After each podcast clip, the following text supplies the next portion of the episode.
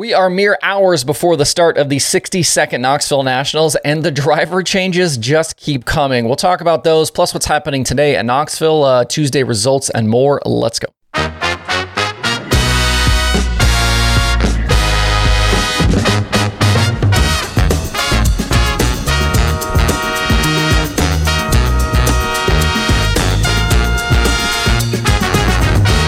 It's Wednesday, August 9th. I'm Justin Fiedler. This is Dirt Tracker Daily. Before we get rolling, if you like what I do here, you want to support Dirt Tracker, you can pick up a shirt or a sticker right now over at shop.dirttracker.com.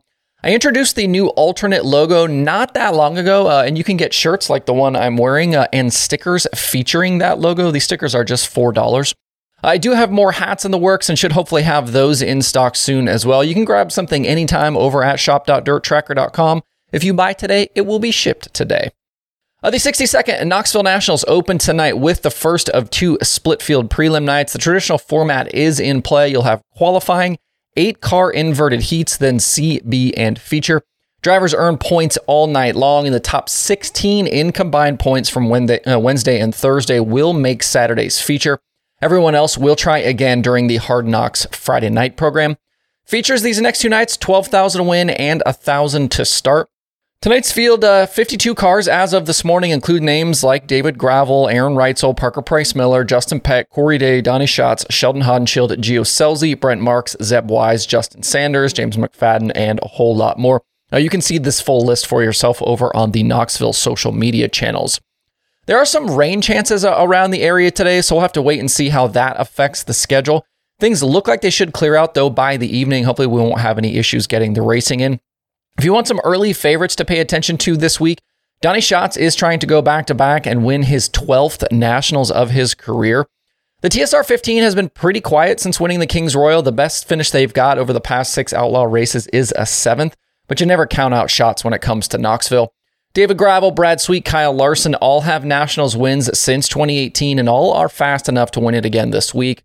Logan Schuchart won the million this year uh, and in 2022 charged from the B main all the way to the Nationals podium. Enrico Abreu comes in red hot, having won the All Star feature at Knoxville here not that long ago, and he charged from 24th to 3rd in the 360 Nationals. Speaking of the 360 Nationals, TJ Slideway says that 19 of the 32 360 Nats winners have gone on to make the feature of that year's 410 Nationals. That's a good sign for Brian Brown right now. Nobody has won both, though, in the same year. Uh, Shane Stewart, Brian, uh, Brian Brown have the highest 410 finishes, though, after 360 wins.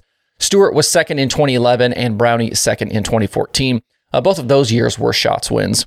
Around the track today, uh, Donny Schatz's champions pole will be revealed at 4:30 local time, and then Tony Bachhoven's pre-race show will get going at 5. Hot laps are scheduled today for 6:45. In terms of all the sprint car driver changes, just for good measure, we've had a few more in the last 12 hours or so.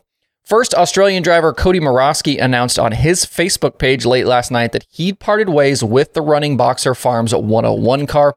They were scheduled to race tonight, but Morosky shared that he and the team owner had had a difference of opinion. In nearly 30 starts since May, Morosky had one top five and three top tens in scattered 410 starts across the Outlaws, the All Stars, and a bunch of local shows. And then, literally minutes ago, as I was writing today's show, Shark Racing shared to social media that Jacob Allen is out of the 1A for the Knoxville Nationals, and Chase Dietz will instead pilot the car. Allen was on the entry list for tonight's prelim action, but now it will be Dietz in the field, who was not originally scheduled to compete this week. Allen sat out the second night of the Outlaws at Williams Grove a few weeks ago. He posted to social media that he just needed a mental break that weekend. He returned to the series in the next event at Weedsport and ran both shows this past weekend at Pevely during the Ironman 55. Allen is a multi time feature starter at the Knoxville Nationals, including last year when he won his prelim night and finished fifth in the big show after starting 11th. As we've documented here before, it's not been a great season for Jacob thus far, especially after what we saw from him in 2022. There's no reason to speculate or wonder what happened or why or the timing. Uh, Dietz is a solid pickup to fill the seat, though. Uh, although I don't think he's ever raced in Knoxville before, I can't seem to find where he has any races there in the past. The Shark cars are fast, though, and Dietz has plenty of experience at big half mile racetracks. Uh, he races obviously a lot in Pennsylvania, Port Royal, Williams Grove. Hopefully, this is the last of the driver changes this week. It's really starting to wear me out. All right, let's move on. The Extreme Outlaw Midget Series opened Appalachian Midget Week last night at Clyde Martin Memorial Speedway. Championship leader Jade Avedisian led the field to green, but her night went south on lap 10. She biked up in turn three and turned it over. The KKM guys and the work area did a fantastic job to get her going again, but it was kind of all for naught. Just a few laps later, after the restart, she was done for good when she flipped again after contact with Aiden Hare. Out front, Chase McDermott was able to get the lead after Jade's issues, and he drove on to series win number three of the season. Zach Daum and Taylor Reimer finished second and third. With Jade's issues, Cannon McIntosh retook the points lead. Uh, the series is headed to Action Track USA tonight. I feel like this championship is going to continue to go back and forth as we work this second half of the year. Uh, it's been a, a, bit of an up and down last few months for Nick Hoffman, uh, but last night with uh, XR's Working Man series, he picked up his fourth late model victory of the season. He led the final 10 laps after Tanner English got over the cushion late and gave up the lead.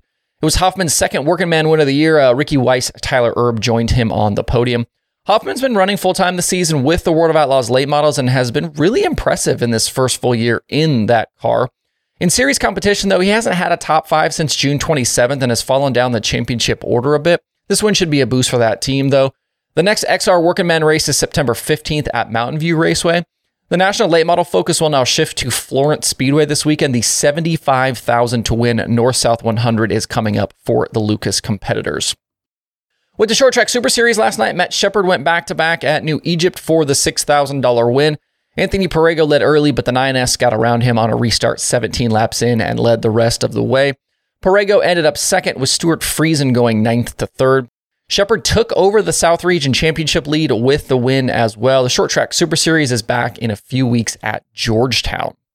Uh, I got caught up with other stuff uh, happening for yesterday's show. Forgot all about the iRacing stuff from Monday, which I'm sure some of you are happy about, but uh, we, are going to do this. I did want to double back to it. Uh, there were a few notable things that happened in Monday night's show. The iRacing World of Outlaws late models were at Knoxville. We had our first winner this season that wasn't Evan C. or Blake Majulis. Logan Rumsey picked up the win after starting on the pole, but it was C who actually led the most laps. The two leaders made a little bit of contact with nine to go, and it allowed Rumsey to slip by and drive on to the win. C settled for, sir, uh, for third, but with Majulis missing the feature completely, the points lead has been extended. Majulis tumbled to fourth uh, with Rumsey now up to second. I do wonder if C had words for Rumsey in the aftermath or uh, you know, kind of afterwards or maybe just even in the moment, as he has shown to have a, a, sh- a bit of a short fuse before. A series competitor, Nathan Waddell, who watches the show, could maybe clue us in uh, uh, down in the comments today. Uh, so five races down, five to go. Evan, see your points later. Next, uh, they take on Pevely on Monday night at 9 p.m. Eastern. Uh, other dirt racing podcasts this week, other dirt racing shows. Winged Nation has AJ Flick, Eric Arnold, and Austin McCarl.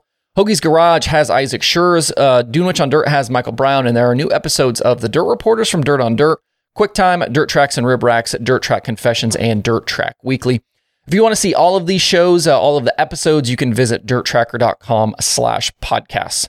That's it for the show today. There are four items on today's streaming schedule, so uh, you can check that out over at dirttracker.com slash watch tonight.